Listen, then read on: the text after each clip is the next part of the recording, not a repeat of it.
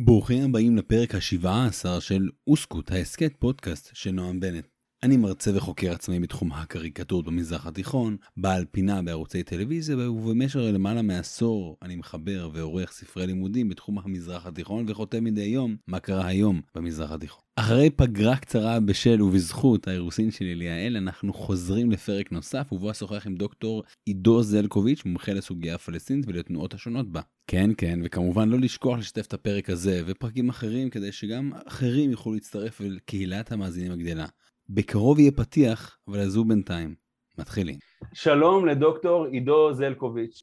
דוקטור אה, זלקוביץ' הוא ראש התוכנית ללימודי מזרח תיכון במכללה האקדמית עמק יזרעאל, חוקר בקתדרת חייקין לגיאו-אסטרטגיה באוניברסיטת חיפה, ומרצה באוניברסיטת רייכמן במרכז הבינתחומי בהרצליה. מה המצב? שלום נועם, אה, מה שלומך? הכל טוב, איזו הקדמה ארוכה, אני מתנצל. לא, הכל בסדר גמור. דיברנו ככה ארוכות לפני, אבל אחד הנושאים שלא דיברנו עליו זה איך אתם בהפועל חיפה גנבתם לנו את דוד אמסלם ב-98 ככה, אני זוכר שזה היה לי מאוד קשה, אחרי שביתר אה, זכו בשתי אליפויות, ככה לקראת האליפות שלכם, אה, אבל נראה, אולי, אולי למרות זאת אנחנו נוכל אה, להסתדר והכל. אבל אני חושב שבכל זאת גם אתם נהניתם מהאליפות ההיסטורית שלנו, ואם זאת לא בית"ר, אז לפחות שזאת תהיה קבוצה שמגיעה לה, לא? פעם ראשונה בהיסטוריה, לכולם מגיע ליהנות מה-15 דקות תהילה שלהם. לא, לא, ברור. אני, אני רוצה לפתוח, כמובן התחום מחקר שלך הוא תחום הפלסטיני, ולשמחתי הפודקאסט כרגע התחיל כבר לעלות, הרי קודם אני מתחיל, מקליט שיחות וברוך השם הוא כבר התחיל לעלות ואחת העוקבות, נקרא לזה הבחירות של הפודקאסט ובכלל כאילו של הדברים שאני מפרסם, איילת רחל רצתה ככה לשאול שאלה, אז איתה אני אפתח, אני רק אגיד באותה הזדמנות שלאיילת רחל יש קבוצה בת איזה, אני חושב, 4,000 או 5,000 עוקבים שמקבלים כל יום פתגמים בערבית, ומי שיהיה מעוניין להצטרף ליוזמה המאוד ברוכה הזאת, היא שולחת גם איך זה בערבית וגם הקלטה, ומי שירצה יוכל לשלוח לי בפרטי ואני אתן לו את הדרך להתחבר. אבל מה שהיא שואלת, היא אומרת, תקשיב, אני מסתכלת על המציאות ואני שומעת שיש המון המון קבוצות. יש פת"ח, ויש חמאס, ויש החזית, ויש ג'יהאד איסלאמי. מה עכשיו, הישראלי הפשוט אולי יבוא ויגיד, כן, כולם רוצים שישראל לא תהיה פה. זה משפט מאוד מאוד אה, גדול אותו, והכל, כן, וכמובן... שמענו אותו לא פעם ולא פעמיים בשיח ה... עכשיו, עכשיו אני, אני, לפני, ש, לפני שנענה על השאלה, mm-hmm. כאילו, איך הם מול ישראל או דברים כאלה, אם הייתי שואל אותך, בלי כל הנושא הגיאו-אסטרטגי, הייתי שואל אותך, מה ההבדל בין הקבוצות, נגיד, ביחס למערב או מעמד האישה? מה, מה, מה ההבדל ביניהם? יש הבדלים מאוד מאוד מהותיים, מאוד מאוד משמעותיים, ולכן אני רוצה קודם כל להודות לאיילת פעמיים. פעם ראשונה על העבודה הנפלאה שהיא עושה עם הקבוצה שלה, אני חושב שהנושא של לימודי ערבית, ואני יודע שגם אתה פה, הוא שיעה מאוד מאוד חשובה בתחום הזה, אתם עושים עבודה נהדרת בכל מה שקשור ללימוד השפה והתרבות הערבית, אז קודם כל זו התודה הראשונה, והתודה השנייה היא קודם כל בגלל שאני מנומס, אבל חוץ מבמגרשי כדורגל, אבל באמת על השאלה הזאת, כי אי אפשר לדבר על החברה הפלסטינית כמכלול, ואני מאוד מאוד לא מקבל ולא אוהב לשמוע את המשפטים כל הערבים כן, הערבים הם הערבים, הים הוא הים, כמו שאמר בזמנו יצחק אה, שמיר זיכרונו לברכה, הסיפור של החברה הפלסטינית הוא סיפור מאוד מאוד מורכב. כשאתם מסתכלים על הארגונים השונים ובאמת רוצים לצלול לעומק ולהבין את החברה הפלסטינית, חשוב להבין שיש ביניהם מחלוקות עמוקות בסוגיות חברתיות, כלכליות, פוליטיות. אה, קחו לדוגמה את החזית העממית לשחרור פלסטין, שזה ארגון מרקסיסטי, ארגון בעל תפיסות עולם של שמאל אידיאולוגי מוצק בכל מה שקשור לנושאים של חברה וכלכלה. הוא דוגל בכלכלה סוציאליסטית אה, סגורה, הוא דוגל בשוויון מגדרי, חירות אישית. אה, אנחנו רואים שנשים בחזית העממית הגיעו לעמדות אה, הנהגה ולא רק עמדות, לא רק עמדות הנהגה בסקטור הנשי של הארגון, אלא עמדות הנהגה בכירות חוצות מגזרים ומגדרים. אה, לכן אה, החזית העממית באופן לא טבעי מוצאת את עצמה היום בסוג של קואליציה פוליטית עם החמאס והג'יהאד האיסלאמי, ששני אלה הם ארגונים אסלאמיסטיים, שמרניים, ביניהם יש גם מחלוקת, אחרת הם לא מתפצלים לשני ארגונים, תכף אני אגע גם במחלוקות ביניהם, אבל חמאס היא יוצאת חלציה של תנועת האחים המוסלמים. זו תנועה בעלת תפיסת עולם פוליטית ימנית, שמרנית, דתית, קונסרבטיבית. המטרה שלה ביום מן הימים, יום מן אל-איים אינשאללה, הוא להקים כאן אה, חליפות, לא צריך להתבלבל. הרעיון של הקמת מדינה פלסטינית, תליבא דה חמאס, הוא נועד כדי לייצר קונסטלציה פוליטית שמתאימה לצרכי המציאות הקיימת, אבל יש גם חזון, חזון דתי, כן, אה, של אחרית אה, הימים, אם תרצה נועם, הקמתה של מדינה פלסטינית היא סוג של התחלתא דגאולה מבחינתם. ההבדל בין חמאס לג'יהאד איסלאמי הוא שחמאס מתחילת דרכה שאפה להיות תנועת המונים, יש לה אידיאולוגיה מאוד מאוד ברורה ומוצקת. הג'יהאד האיסלאמי רצה להיות קטליזטור שיניע את המהפכה, במשך שנים חמאס שאלה את עצמה האם להתאגד פוליטית ולצאת למאבק מול ישראל כל עוד השורשים שלנו מבחינה דתית אינם מספיק חזקים בהיבטים הערכיים והמוסריים. הג'יהאד האיסלאמי אמרה לא, צריך לצאת כרגע לג'יהאד, והג'יהאד הוא זה שיחזק אותנו ערכית, מוסרית ויהווה עבורנו את המצפן. היה ביניהם הבדל מאוד מאוד משמעותי ומהותי במשך שנים בנוגע ליחסים שלהם עם השיעה. ג'יהאד האיסלאמי בהנהגתו של אה, פתחי שקקי והשייח' אה, עודה בזמנו ראו בהפיכה האסלאמית באיראן ב-1979 אירוע חיובי. רוב הארגונים של האחים המוסלמים המיינסטרימים מאוד מאוד חששו מהצד הזה, ולכן היה פה ויכוח מהותי גם לגבי איך יחסי סונה שיעה צריכים uh, להיראות. שתבין, אתה, אתה רואה כאן את העושר הרב ואת ההבדלים המהותיים בין הארגונים, ואני אפילו לא דיברתי על הפת"ח, שהיא עמוד השדרה, היא עמוד השדרה של התנועה הלאומית הפלסטינית, והיא למעשה נקודת ההתייחסות המיינסטרימית שאליה שואפות כל התנועות השונות. הפת"ח באה ואמרה בזמנו שהיא קמה ב-1959, 59 וב-65, אחרי שש שנים של פעילות מתחת לרדאר, פעילות מחתרתית, בה היא בנתה את עצמה גם תשתיתית, גם רעיונית וגם צבאית, באופן יחסי די מוגבל, אבל לשם היא כיוונה מראשית דרכה, היא אמרה בואו נשים בצד את כל המחלוקות האידיאולוגיות, הרעיוניות, זה לא משנה אם אתה יותר מוסלמי, מאמין, או יותר מרקסיסט. זה לא משנה אה, אם אתה קפיטליסט או סוציאליסט. אם אתה מאמין במאבק הפלסטיני ואתה רוצה. לקחת חלק פעיל במאבק מזוין שכל תכליתו היא להביא לשחרורה של פלסטין מידי במרכאות, כן? חשוב לי להגיד במרכאות כי אנשים לא רואים אותי עושה פה עם האצבעות ככה, אה, שחרורה של פלסטין מידיו של הכובש הציוני, אתה מוזמן להצטרף לשורותינו. זאת הייתה למעשה האידיאולוגיה העמומה, העמומה של הפת"ח, ולכן היא גם הפכה ברבות הימים להיות תנועת המונים המשפיע. מעבר לכך, צריך גם להבין כאן עוד נקודה שאני חייב לחדד אותה.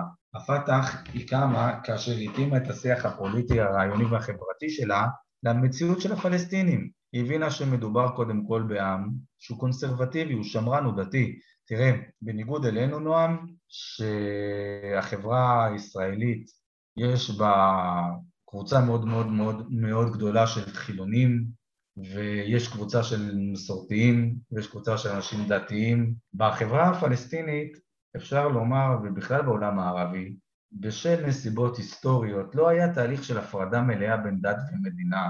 הדת, האסלאם, ממלא תפקיד, ממלא פונקציה חברתית הרבה יותר משמעותית בחיי היום-יום, והפת"ח הבינה את זה. והפת"ח, אם תרצה, בניגוד לתנועת העבודה, שהפכה להיות תנועת ההמונים הפוליטית החשובה, המרכזית, הראשונה בתולדות הציונות, מעולם לא אמרה אנחנו חילונים.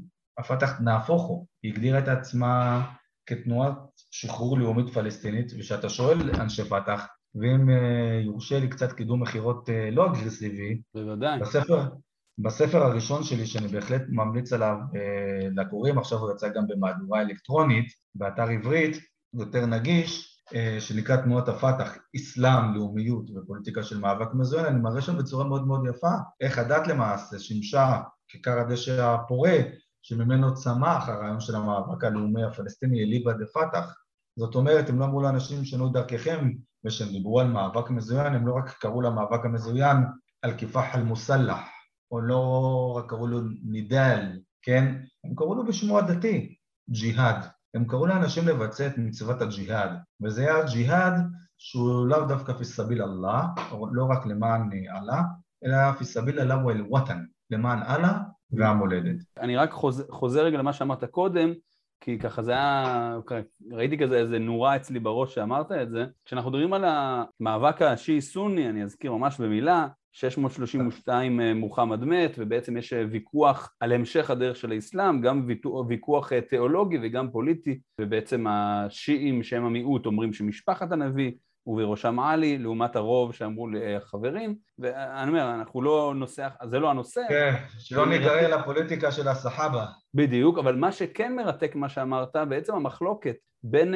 הג'יהאד האיסלאמי הפלסטיני לבין חמאס, שבעצם הג'יהאד האיסלאמי הפלסטיני אומר כל התקרבות לדת מבורכת ולא אכפת לי באיזה צבע הוא כלומר, לא, אם... אבל הם סונים, אבל הם סונים. בוודאי, בוודאי, אבל אני אומר, אבל הם, כמו שאמרת, בירכו על המהפכה באיראן, שזה מעניין, כי הם בירכו על המהפכה באיראן, כי מבחינתם כל דבר שיביא לאיזה גל דתי זה טוב לנו, וחמאס, בתור בן אחים מוסלמים, אומר, וואו, רגע, אולי זה יפגע בנו ויחזק את הזרם השיעי והכל. סתם אני אומר, נקודה למחשבה, זה מעניין. תראה, ב-1979, אני חייב להתפרץ שנייה לדלת שפתחת. בטח, בטח, בטח, הדלת פתוחה. 1979, ההפיכה, אני קורא לאירוע הזה הפיכה ולא מהפכה, ההפיכה האסלאמית באיראן הייתה אירוע היסטורי שניתן להסתכל עליו גם מבחינת החשיבות שלו changer. תראה, בקרב אנשים מאמינים, אנשים דתיים, תמיד יש את ההתפלפלות הזאת, מתי יבשילו התנאים ליצירתו של משהו, כן? אם זה אצלנו, בית המקדש השלישי וכולי וכולי וכולי, יש פה שאלות תיאולוגיות. אפילו לפני בית המקדש, השאלה האם אה, לחזור לישראל או לא, מה שמכונה שלושת השבועות. אמת. ומה שקרה שם, ב-1924 באופן רשמי, התבטלה החליפות. שעוד לפני זה, אם אתה שואל אותי, במשך מאות בשנים, תחת העות'מאנים כבר לא באמת הייתה קיימת, אבל התואר חליפה והרעיון של חליפות עות'מאנית, של מדינה שהיא מדינת הלכה, והעומד בראשה הוא אמיר אל-מואמינים, אם חזרנו בחזרה שוב למאה השביעית, היה קיים. כלומר, בעברית פשוטה, המודל הפוליטי של מדינת, המודל הפוליטי של המדינה האסלאמית היה צריך להיות מודל הלכתי. עם נפילתה של האימפריה העות'מאנית, גם הכאילו מודל הזה התמוטט. ואנחנו נכנסנו לעידן של מדינות הלאום, והחליפה איבד את מעמדו. היה ויכוח בין חכמי ההלכה מאז אם תרצה אולי עד 1979, באיזה תנאים תוכל להבשיל המדינה הדתית. מהם התנאים הנדרשים להקמתה של מדינה בעלת אופי דתי? ב-1979 ההפיכה האסלאמית באיראן אומרת, חלאס, הדיון הזה מיותר. הנה אנחנו, הרפובליקה האסלאמית של איראן, זה המודל שאנחנו מציגים, אנחנו נשארים רפובליקה, כלומר מדינה מודרנית, עם פרלמנט, עם נשיא נבחר, כל מה שאנחנו מכירים, הפרדת הרשות, אבל מעל יש את המנהיג הרוחני, והמודל הוא מודל רפובליקאי אסלאמי.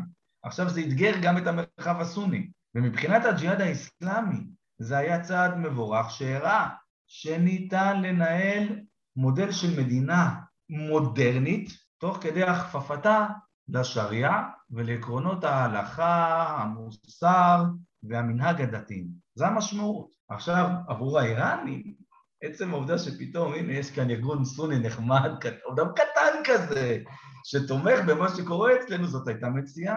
כי מה האיראנים, מה שהם מחפשים? אחד, לשייע את המרחב, וכדי שזה יקרה טיפין טיפין, הם צריכים לזכות ללגיטימציה מתוך המרחב הסוני. זאת אומרת לשייע, רק נבהיר, זאת אומרת לשייע, כמובן להפוך אותו, לעשות לו תשיוע, להפוך אותו לשיעים. בדיוק, להפוך אותם לשיעים. והנה פה אמנם ארגון קטן, קיקיוני משהו, מברך אותם ומכשיר את השרץ אם תרצה. אז ככה אט אט נוצרה הברית הזאת, ואותו ארגון קטן הרי איפה הוא נמצא? באחד מהמקומות שמלכתחילה המשטר האיראני כיוון אליו את חיצי הביקורת בארץ ישראל, מבחינתם בפלסטין. אתה מבין?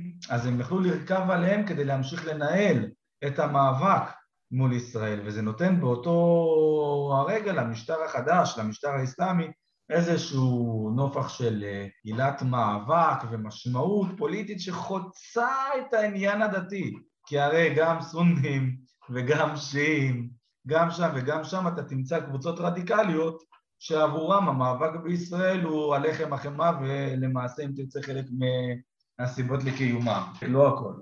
התמיכה בפלסטינים זה סוג של אמירה חוצה, חוצת מחנות.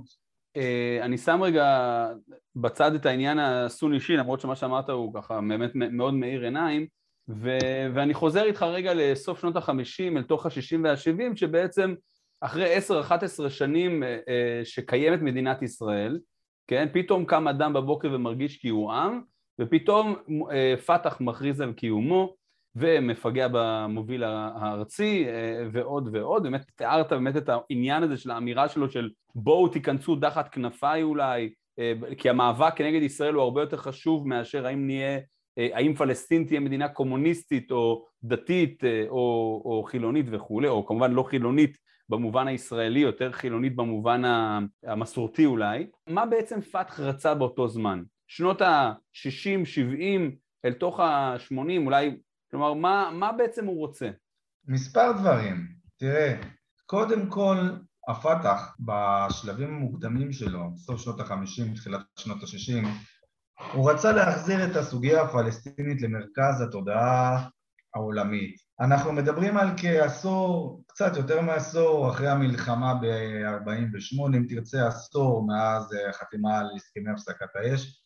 זה הרגע שבו יאסר ערפאת וחבר מרעיו שסיימו את הלימודים שלהם באוניברסיטאות, ערפאת החל כבר אז לגבש את החבורה הזאת סביבו כמנהיג סטודנטים, הוא היה המנהיג בה"א הידיעה של ההתאחדות, אה, התאחדות הסטודנט, הסטודנטים הפלסטינית בקהיר מ-1952 עד 1956, הוא מרחיב את מעגלי ההיכרות וההשפעה שלו ומקים את הפת"ח. הם רצו להפוך את הסוגיה הפלסטינית למרכזית בסדר היום הבינלאומי. הם מבינים גם עוד דבר מאוד מאוד פשוט נועם, שיהיה מאוד קשה בעתיד להחזיר את הגלגל אחורה. הם רואים שהמנהיגים הערבים ובראשם ג'מאל עבד אל-נאסר ממשיכים לדבר בשפה של מאבק כנגד ישראל, השיח הוא אגרסיבי, אבל מאז 1956 והמכה הניצחת שספג הצבא המצרי לא הייתה שום כוונה ממסדית לצאת למלחמה נוספת מול ישראל. ומה קורה בעשור הזה? תראה, הפליטים הפלסטינים, צריך להבין, לפעמים נמצאים במקומות כמו מחנה הפליטים ג'נין, או במחנות הפליטים בדרום לבנון, הם רואים את מה שקורה מהצד השני של הגבול. עוד כביש נסלל, עוד אור נדלק בלילה, עוד יישוב קם ונבנה, דונם אחר דונם ורגב אחר רגב. ולכן הדור הצעיר הפלסטיני מבין שאם כרגע הוא לא יתחיל להיאבק בעצמו למען השגת מטרותיו, המנהיגים הערביים לא יעשו את זה בשבילו. המטרה של ערפאת ואותו עם חבר'ה הייתה לפצוח בקמפיין של מאבק מזוין לפי תיאוריה שהם פיתחו שנקראת תיאוריית הסיבוך. שמעת פעם על תיאוריית הסיבוך? מודה שלא, אני מכיר תיאוריית השלבים. תיאוריית הסיבוך היא מאוד מאוד פשוטה, כמו דברים מסובכים אחרים בחיים. תיאוריית הסיבוך למעשה גורסת שהפת"ח על ידי שליחה של חוליות גרילה, פעילות בחתימה נמוכה, אמורה לגרור את ישראל למאבק. אם אתה עכשיו שולח חוליה של מחבלים מגבול ירדן, או מגבול רצועת עזה, או מגבול לבנון, אבל בעיקר בוא נתמקד בירדן ובמצרים. החוליה הזאת היא מפגעת כנגד מטרות ישראליות, בין אם צבאיות ובין אם אזרחיות, למרות שבהתחלה באמת היה ניסיון למקד את המאבק נגד מטרות צבאיות, אבל זה לא צלח כדרכם של ארגוני טרור. ישראל הרשמית תהיה חייבת להגיב. הגיוני מה שאני אומר? אתה, ראש הממשלה עכשיו, חוליה חצתה מירדן, אתה במצב של אי לוחמה, אתה אפילו לא בהסכם שלום, באופן טבעי תצא פעולת גמול, נכון? הירדנים יחטפו בומבה, המצרים יחטפו מכה חזקה, הם גם כן לא יוכלו לשבת בידיים מחובקות, הם יהיו חייבים להגיב, ככה הפת"ח רצתה לסבך את כל האזור במלחמה כוללת. זו הייתה המטרה והיא גם תואמת את הנקודה הראשונה שאני הזכרתי של הצפת הבעיה הפלסטינית על ידי המאבק המזוין בסדר היום העולמי. הם הבינו שלהם את היכולת הצבאית להתמודד מול ישראל, אבל בכל זאת אתה חייב לשלהב את הדמיון של ההמונים. ותראה, מה שקרה פה ב-48' מבחינה תרבותית, צריך להבין, הכוחות הפלסטינים, או אם תרצה. אני אומר את זה כמטאפורה, כן, במרכאות, העם הפלסטיני פורק מנשקו. המילה נכבה בערבית, שמשמעותה היא אסון, היא אסון חברתי, פוליטי, כלכלי וצבאי. כל המערכות הפלסטיניות התמוטטו והיה צריך להמציא אותה מחדש. עכשיו תראה, הדור הפלסטיני, דור ההורים שחווה את הנכבה, הוא זה שפורק מנשקו. בערבית אפשר להגיד שהוא פקד ארדו וערדו, איבד את אדמתו ואת כבוד המשפחה.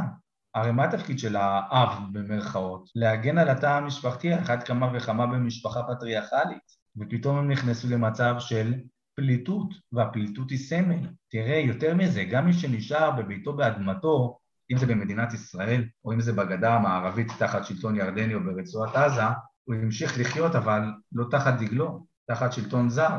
הירדנים מספחים את הגדה ב-1950, תוך כדי שהם אומרים לפלסטינים, אה, אתם תקבלו זכויות אזרח מלאות, בפיקוח ביטחוני אבל זכויות אזרח מלאות, נאפשר לכם את חופש התנועה, זכות לבחור ולהיבחר וכל הדברים היפים האלה, ואנחנו מחזיקים אתכם כפיקדון.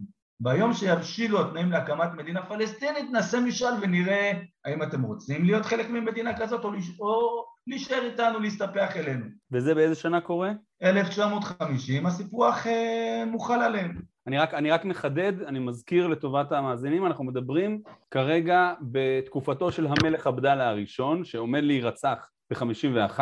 על רקע העניין הזה.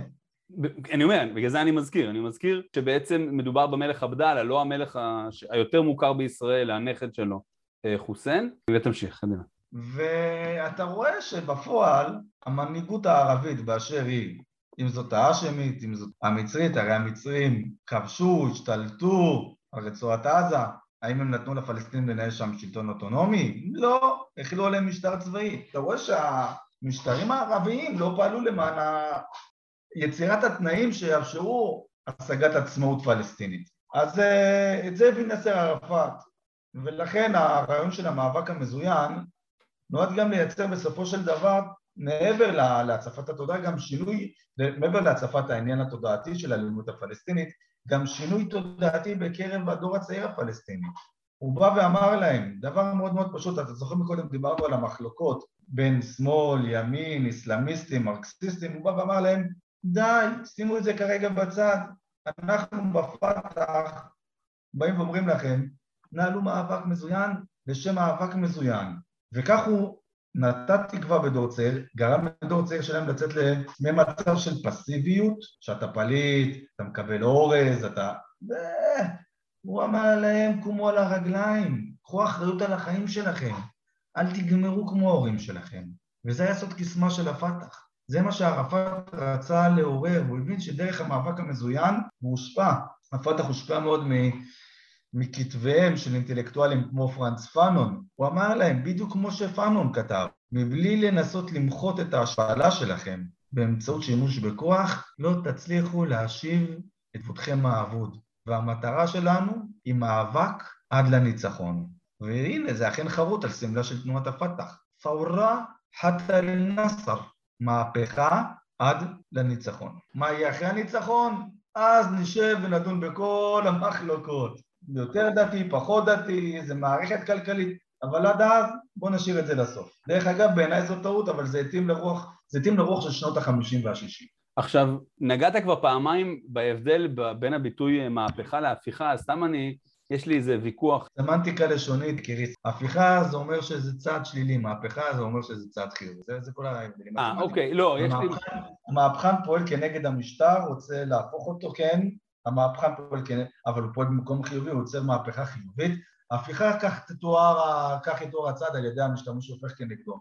לכן זה, זה כמו עניין של גם מרד מול מהפכה. מרד, אתה המורד, אני מתאר את המהלך הזה בגוון שלי. מהפכה זה נפלא, כולנו צ'ה גוורות, מהפכנים, פועלים למען זה, זה הכל, זה עניין סמנטי לגמרי, מכירים. לא, לא, מצוין, אני אגיד לך למה שאלתי, כי יש מחלוקת ביני לבין אה, שי רום, שותפתי לעריכת אה, חוברות לתלמידים במזרח תיכון, האם לדוגמה אירועי 23 ביולי 1952 במצרים, האם זו מהפכת הקצינים החופשיים או הפיכת הקצינים החופשיים? וכל מיני אירועים. מבחינת המלך זו בהחלט הפיכה, מבחינת הקצינים החופשיים זו הייתה, אה, איך אומר השיר, מהפכה של שמחה. לגמרי. עכשיו אני, אני, רוצה, אני רוצה טיפה להתקדם איתך קדימה, ובעצם אה, פתח עובר אה, אה, כל מיני אה, בתים, כן? זה אולי אפילו מגביר את תחושת הפליטות אולי, הוא הרי בהתחלה עובר ממה שהוא מכנה פלסטין לירדן, אחרי מאבק והתנהגות אל ירדן כמדינה בתוך מדינה, יש את אירועי ספטמבר השחור, שבו המלך חוסיין מגרש אותם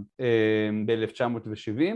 אחרי זה בלבנון הוא די עושה אותו דבר, רק בלבנון, עד שצה"ל מגרש אותם ב-1982, ושם הם נמצאים בתוניסיה עד אוסלו של 1993. אז בעקבות הסכמי אוסלו בין יצחק רבין ושמעון פרס זיכרונם לברכה ליאסר ערפאת ומחמוד עבאס אני מציין את ארבעת השמות כי לדעתי ארבעתם חתומים על הסכמי אוסלו ובעצם ערפאת מקבל מדינה, פת"ח מקבל מדינה, את אותה מדינה שעד לפני כמה דקות חלמנו פה ביחד בשיחה הזאת, תיארנו את החלום כמובן. אם באמת השלום ושברו, האם בכלל הם, כל הפלגים האלה מקבלים את העליונות של ערפאת כמנהיג? תראה, אני אחלק את התשובה שלי לשני חלקים ואני אוסיף לעוד איזשהו נדבך היסטורי קטנטן. בטח, בטח. רבים וטובים מאיתנו, לפעמים שוכחים, המאזינים לא יכולים לראות עכשיו את החיוך על פניי, שלמעשה מדינה פלסטינית, אליבא דיאסר ערפאת ואש"ף, כבר הוקמה ב-15 בנובמבר 1988, כאשר בזמן האינתיפאדה הראשונה, קצת אחרי שהיא פורצת, בערך שנה, פלוס מינוס, יאסר ערפאת נושא נאום העצמאות מעל הפודיום בתוניס, בתוניס, כן? ביסמילה וביסם אל-שעב אל-פלסטיני. עכשיו, לכן הרעיון של מדינה ובכלל כל הקונספט של הקמת אש"ף מלכתחילה, כבר ב-64 והקונספט הזה מתחזק עוד יותר כרעיון אחרי השתלטות של ערפאת על אש"ף ב-69, הרעיון היה שאש"ף יתחיל להתנהג כסוג של ממשלה גדולה. הוא ינהל מדינה מחוץ למדינה. וכשאתה מסתכל באמת גם על המבנה של אש"ף, אז אחד, אש"ף מכיל בתוכו, קודם כל, את כל הפלגים הפלסטינים, חוץ מהחמאס והג'יהאד האיסלאמי. רק לפני שנמשיך, אולי תחדד מה ההבדל בין פת"ח לחמאס, כי לכולנו ידוע שערפאת ובהמשך אבו מאזן הוא גם יושב ראש פת"ח וגם יושב ראש אש"ף. אז רק כן. עם, מה, מה ההבדל בין שני המושגים האלה? אוקיי, אז תראה, אני צריך, צריך לעמוד על הרקע ההיסטורי. בזעיר אנפין, פת"ח הייתה התנועה הפלסטינית הראשונה שקמה ב-59, חמאס, מעקול אל-יחתרם, עם כל הכבוד, קמה, יותר נכון, הוקמה כגוף פוליטי רק בינואר 88. זאת אומרת, אתה רואה פה את הפערים בין שתי התנועות.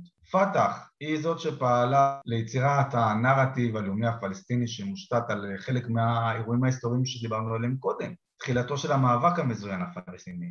פת"ח היא זאת שהחלה במאבק מזוין כנגד ישראל, היום הזה שנקרא יום אל-אינטילאקה, יום הפריצה, זה היום שמציין את ראשית המאבק המזוין הפלסטיני אחרי הנכבה, בראשון בינואר 1965. חמאס לעומת פת"ח. אני רק אחדד אותך, עידו, השאלה שלי הייתה בין פת"ח לבין אש"ף, אולי אני לא דייקתי. אה, בין פת"ח לבין אש"ף, אוקיי, אז עכשיו אתה חידדת.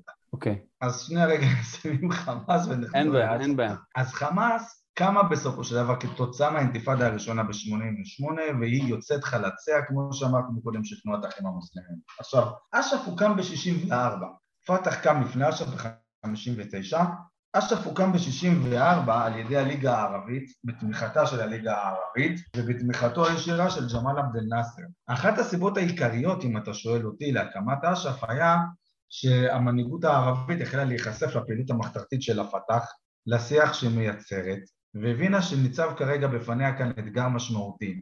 פת"ח באמצעות התאחדות הסטודנטים הפלסטינית, ועל זה כתבתי את הספר השני שלי, החלה, שיצא לאור באנגלית, אני כרגע חושב האם להוציא גם גרסה בעברית, וכנראה שהתשובה תהיה כן. אני שמעתי שיש אנשים שהם דוברי וקוראי עברית שמתעניינים קצת בנושא הישראלי-ערבי ובכללי, אז אולי כדאי בעברית. בעברית, אני בהחלט בעד, אבל אתה יודע, הספר קודם כל יועד לצורכי קידום אקדמי, לכן הוא פורסם בשפה האנגלית. בטח. ולמעשה אש"ף הוקם על מנת להכיל, אם תרצה, להכיל את ההתעוררות הזאת הלאומית הפלסטינית מלמטה. מהרגע שזה כבר היה יותר מדי חזק ואיים על המשטרים הערבים, כי תראה, הפת"ח קם עם שלוש עקרונות, דיברנו על המאבק המזוין, ועוד שני עקרונות. העיקרון השני זה חוסר רצון להתערב בפוליטיקה הפנימית של מדינות ערב, והעיקרון השלישי זה עצמאות ההחלטה, שהפת"ח תעשה רק מה שטוב לפלסטינים. עכשיו שאתה אומר, אני לא אתערב בעניינים הפנימיים של מדינות ערב, יש פה גם איום סמוי. זה אומר שאם אתם לא תאפשרו לי את עצמאות ההחלטה, אני כן יכול להתסיס ואני כן יכול לפעול בתוך מדינות ערב כנגד האינטרסים של המשטרים. ומדינות ערב חששו, בעיקר מאותה תיאוריית סיבוך שדיברתי עליה מקודם, כי הרי מה פתח רצתה בסוף? לגרור את מדינות ערב למלחמה מול ישראל.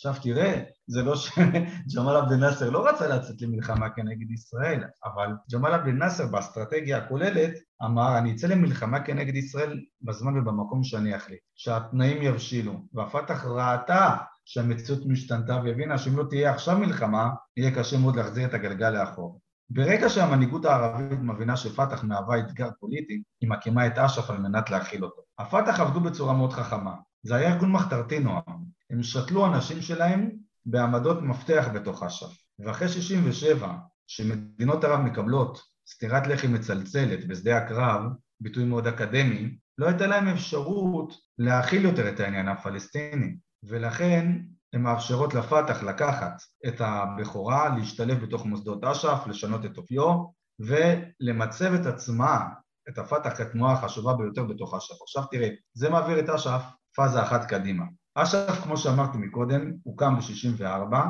וב-69 אחרי ערפאת הוא מתחיל לקבל את אותו גוון של ממשלה גולה. הוא למעשה מכיל את כל הזרמים והמפלגות הפלסטיניים. את החזית העממית, את החזית הדמוקרטית, את חזית ההצלה, את המפלגה הקומוניסטית, כל ועוד כל מיני פלגים קטנים כאלה. לא ניכנס עכשיו לכולם, אבל אתה רואה עד כמה הפלסטינים הם עולם מורכב.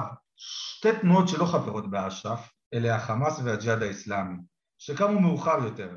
ג'יהאד איסלאמי, ראשית שנות ה-80, חמאס, 88.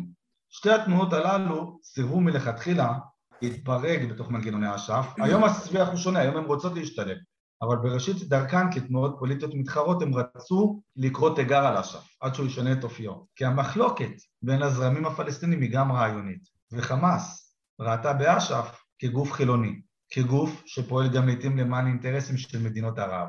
והיא אמרה עד שאש"ף לא יקבל גוון יותר דתי ואיסלאמי, לא ניכנס לתוך שורותיו. כלומר, בעצם חמאס רואה, אם תרצה, את ההסתכלות הישראלית יותר. כלומר, רעה, אני אסביר... רעה.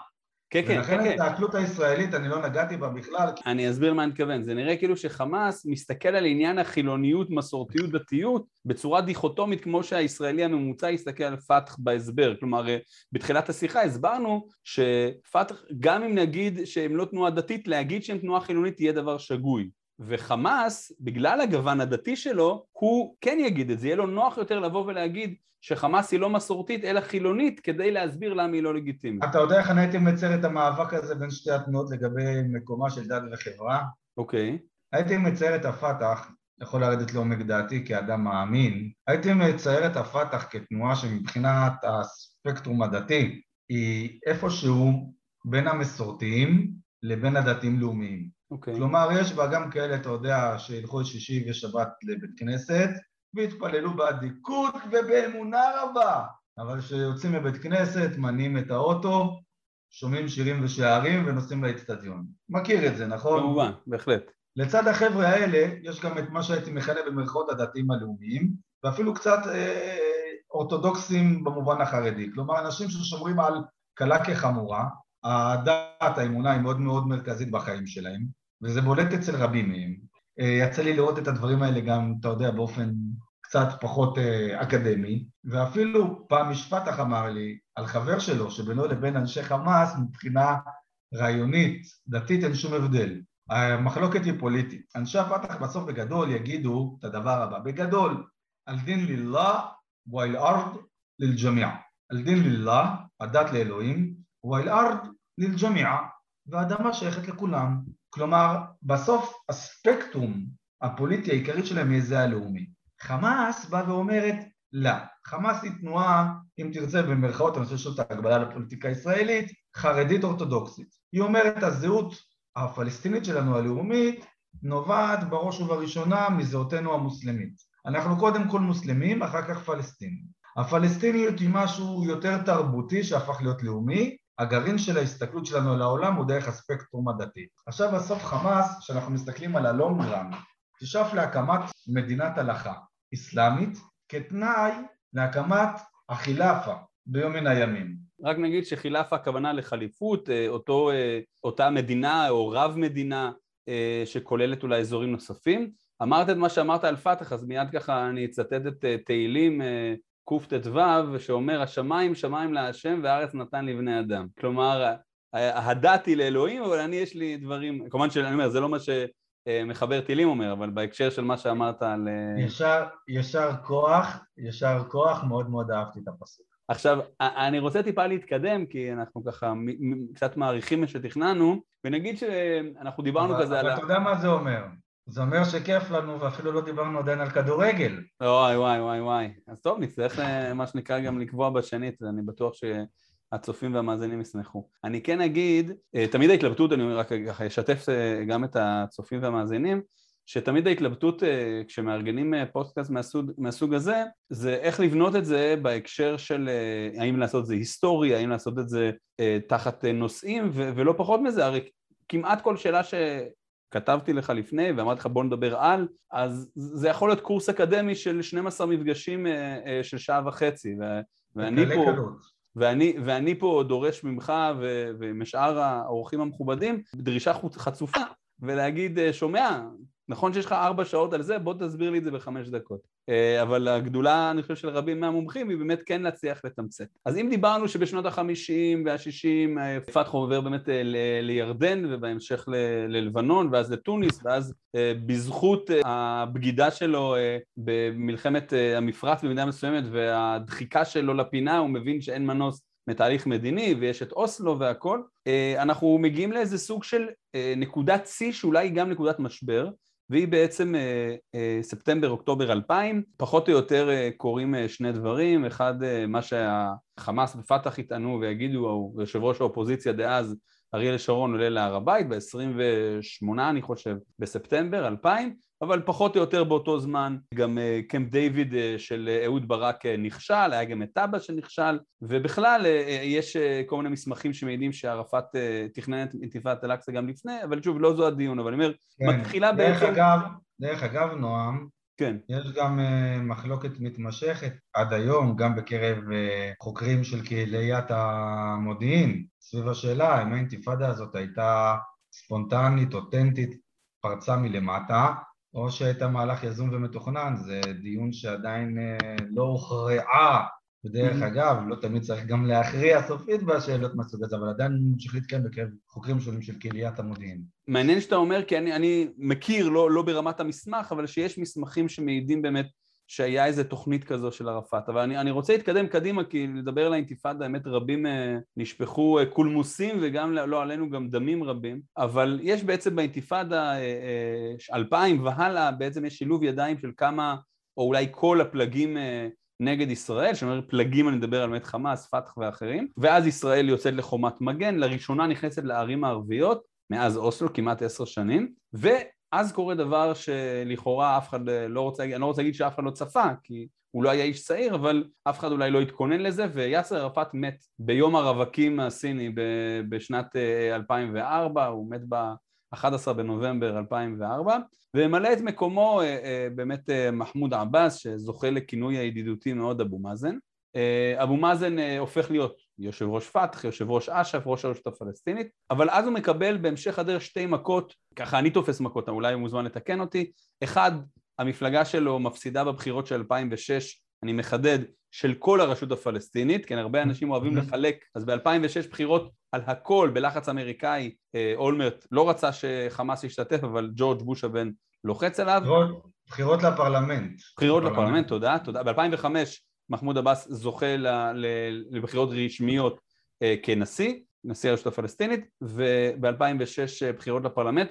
חמאס מנצח, הפתעה גדולה כמובן לכל מי שרצה להיות מופתע, ואז יש בעצם סוג של ממשלת אה, אחדות או משהו כזה, ראש הלשכה של, של אחמד יאסין דאז אנחנו מכירים אותו היום כאיסמעאל הנייה, בראש המפלגה של חמאס, והוא מקבל את ראשות הממשלה, אבל האירוע היותר מעניין קורה ב-2007, שנה לאחר מכן, פחות או יותר, כאשר אה, אה, חמאס משתלט על רצועת עזה.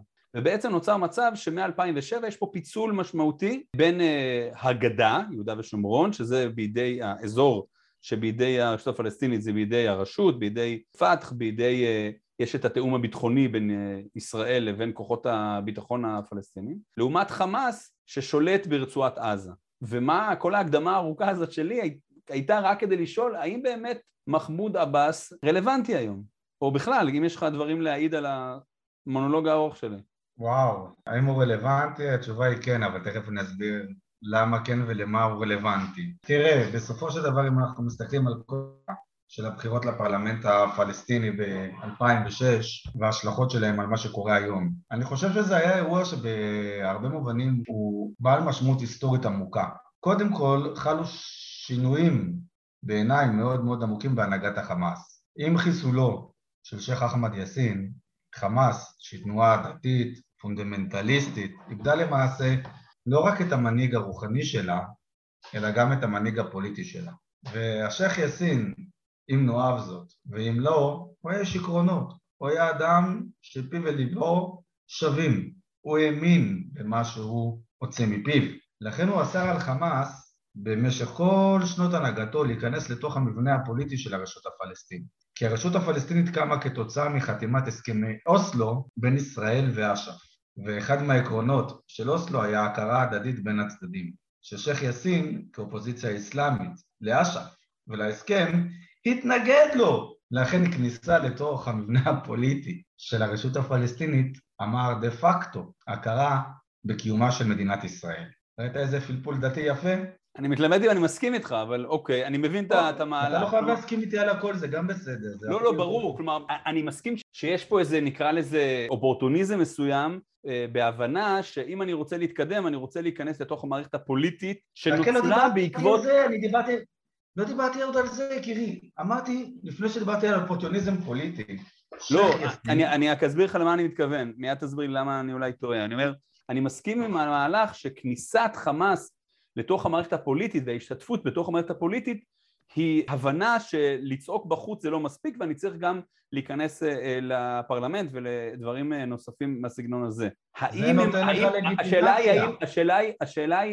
השאלה היא האם השיקול של הפרלמנט הזה נוצר על כידוניו או הסכמו אה, של הישות הציונית, זה באמת משהו שהם חושבים עליו. כלומר, השיקול שהרשות קמה בזכות ישראל או לא. אז בוודאי שכן. אוקיי. אז בוודאי שכן. היום המשחק הוא כבר שונה. אתה יודע, מה שהתאים גם לנו במדינת ישראל בשנות החמישים, לאו דווקא מתאים ל-2021. שייח' יאסין הוא היה מנהיג רוחני, הוא אדם שההלכה מכתיבה לו את אורחות חייו המלאים. כן.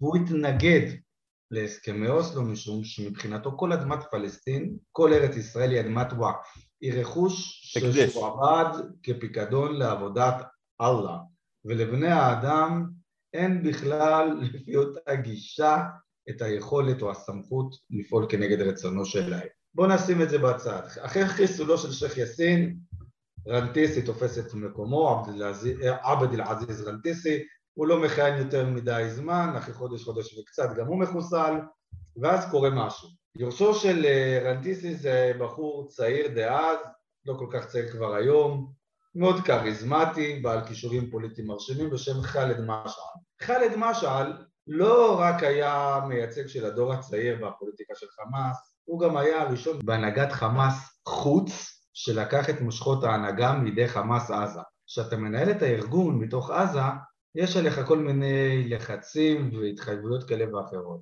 עצם העובדה שהוא ישב בחוץ, דאז בדמשק, אפשרה לו לייצר פוליטיקה מסוג קצת שונה. ח'אלד משעל הוא פוליטיקאי, התחיל את הקריירה שלו בתור עסקן סטודנטים, כמו ערפאת, רק בכווית. דרך אגב, בשנות ה-60 הוא הקים בכווית, סליחה, שנות ה-70, הוא הקים בכווית אה, אגודת סטודנטים מתחרה לזו של אש"ף, אגודת סטודנטים אסלאמית הפלסטינית, ששם הוא החל את הקריירה הפוליטית שלו, ללמדנו שאנשים מתפתחים עם הדרך. הוא החליט שחמאס כדי להפוך להיות תנועת המונים חייבת להיכנס למשחק הפוליטי. הוא עשה את זה בצורה הדרגתית.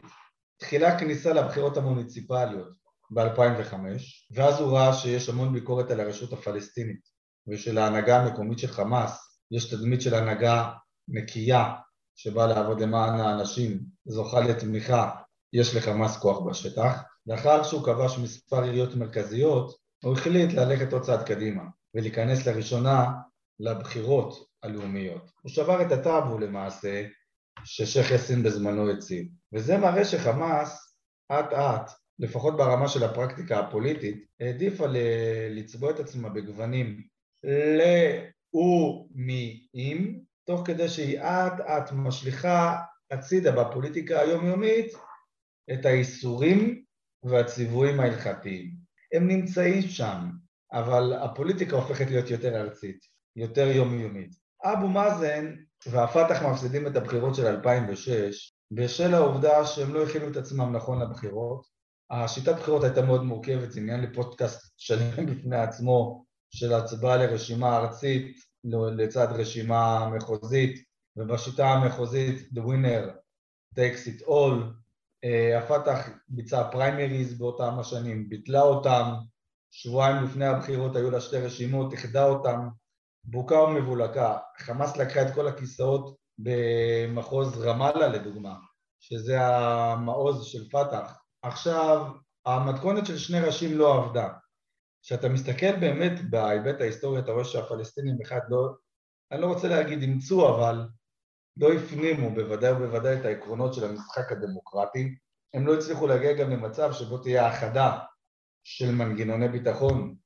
אתה ראית פעם מדינה מתפקדת שבה אין למדינה מונופול על הכוח? כל סטודנט למדע המדינה שנה א' יודע שכדי שהמדינה תחזיק לטווח הארוך היא חייבת שתהיה לה חזקה, שיהיה לה מונופול שלם על הכוח. Uh, הפיצול בין פת"ח וחמאס מתחיל מכך שלמעשה אבו מאזן לא מאפשר לחמאס להקים כוח שיטור משלו, חמאס מקימה את האל-קווה אל-תנפידיה, הכוח הביצועי כמשטרה שלה ברצועת עזה, פורצת מלחמת אזרחים, שם ובסופו של דבר חמאס בכוח הזרוע משתלט על רצועת עזה, תוך כדי שגם uh, ההשתלטות של חמאס השאירה הרבה מומחים פעורי פה.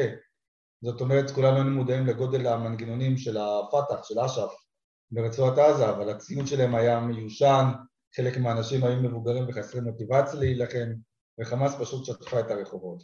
מאז ועד היום אנחנו נמצאים במצב שהוא מאוד מאוד בעייתי, אפילו לא מכניס פנימה את הזווית הישראלית, של פיצול בין uh, הרצועה והגדה, של שתי ישויות מתחרות זו בזו. חמאס הצליחה להשליט את הכוח שלה ואת שלטונה באמצעות שילוב בין שני, גורם, בין שני צעדים מהותיים ברצועת עזה. אחד, שימוש נכון במוסדות החברתיים והכלכליים שלה, יצירת תלות בינה לבין שכבות מסוימות בחברה, אבל אני אולי אפתיע אותך, לא רוב רצועת עזה ולא רוב הפלסטינים הם תומכי חמאס, והסיבה העיקרית שבגינה חמאס הצליחה באמת להשליט את השליטה שלה זה ש... הצליחה לדכא את כל כיסא ההתנגדות והאופוזיציה כנגדה. ניסיונות ההתקוממות בעשר השנים האחרונות שהיו זכו לתמונות מימי המאבק בין פת"ח וחמאס ברצועת עזה.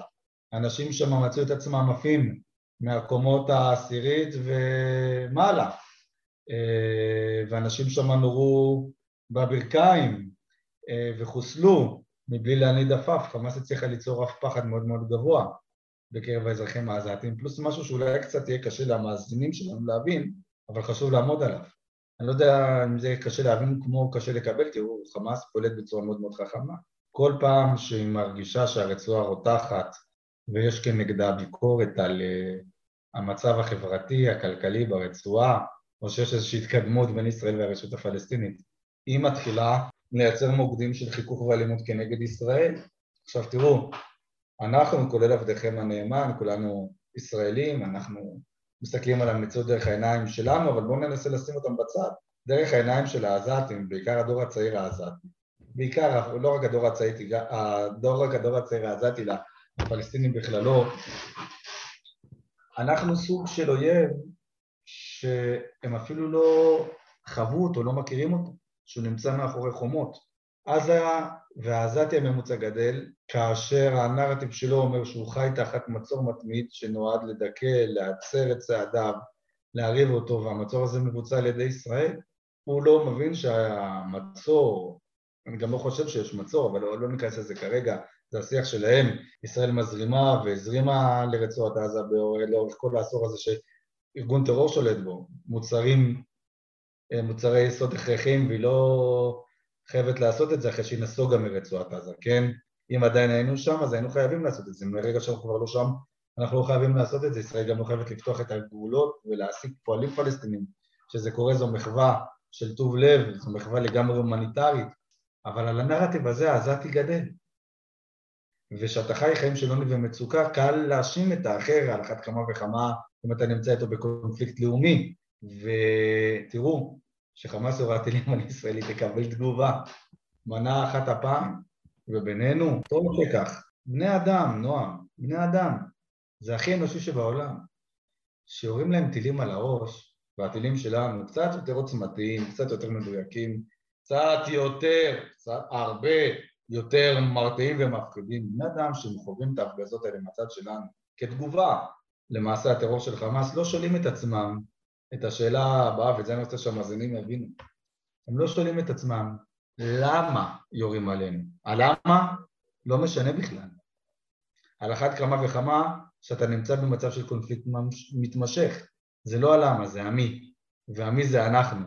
וככה חמאס מסיתה, הפעם אה, בטית ולא בתף, את תשומת אה, הלב של הציבור העזתי מהבעיות היומיומיות שלו, ויותר מזה, תראו, כמו אצלנו, גם בצד השני, מה הדרך הכי טבעית, למרות שבעיניי זה לא טבעי, לגייס סולידריות, עיתות של מלחמה ומצוקה. וחמאס משתמשת בזה כדי לנסות ולהדק את התמיכה בה, קודם כל בתוך ה base שלה, ולאחר מכן גם במעגלים שמתנגדים לה. המלחמה היא אחד מהכלים שיש לחמאס באופן פרדוקסלי על מנת לייצר תרחיש שמאפשר את שרידותה לטווח הארוך.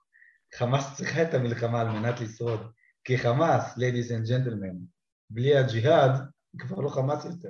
עכשיו, באמירה הדרמטית הזאת, למרות שיש uh, כמה וכמה שאלות שלא תכננתי לעשות, אנחנו נראה לי uh, uh, נעצור, מקסימום uh, נשאיר תיאבון לפגישה הבאה שלנו, אני ככה, בכלל ככה נתת פה איזה, לדעתי, uh, תמונה עמוקה ורחבה באותו זמן, uh, גם על פאט, גם על חמאס, גם על המאבק. Uh, אני רק אציין, כדי שאני, בגלל שאני מכבד את אח שלי הבכור, שהוא ככה בחור רציני בעיני ויקיפדיה, שאנחנו צריכים לתאם איך להעביר תמונה שלך לערך שלך בוויקיפדיה, אני הבחנתי שאין שם תמונה חופשית. כן. אז אנחנו נדבר על זה, אה, אה, שלא בשידור, אה, לדאוג לזה. יש לי תמונה חופשית. אז נטפל בזה. ככה לא, כי אני אמרתי לעצמי, אני... אחרי זה אני אדבר עם אח שלי הבכור עמיחי והוא יגיד לי, מה, דיברת עם דוקטור זלקוביץ' שיש לו ערך וזה לא מופיע, אז אנחנו נטפל בזה אחר כך. בכל מקרה, תודה רבה, אה, נועה. בשמחה, דוקטור עידו זלקוביץ', מומחה אה, לפלסטינים, אה, תודה רבה. כבר אנחנו קובעים בקרוב את הפולו-אפ שלנו לפגישה הבאה. אני אגיע בשמחה רבה.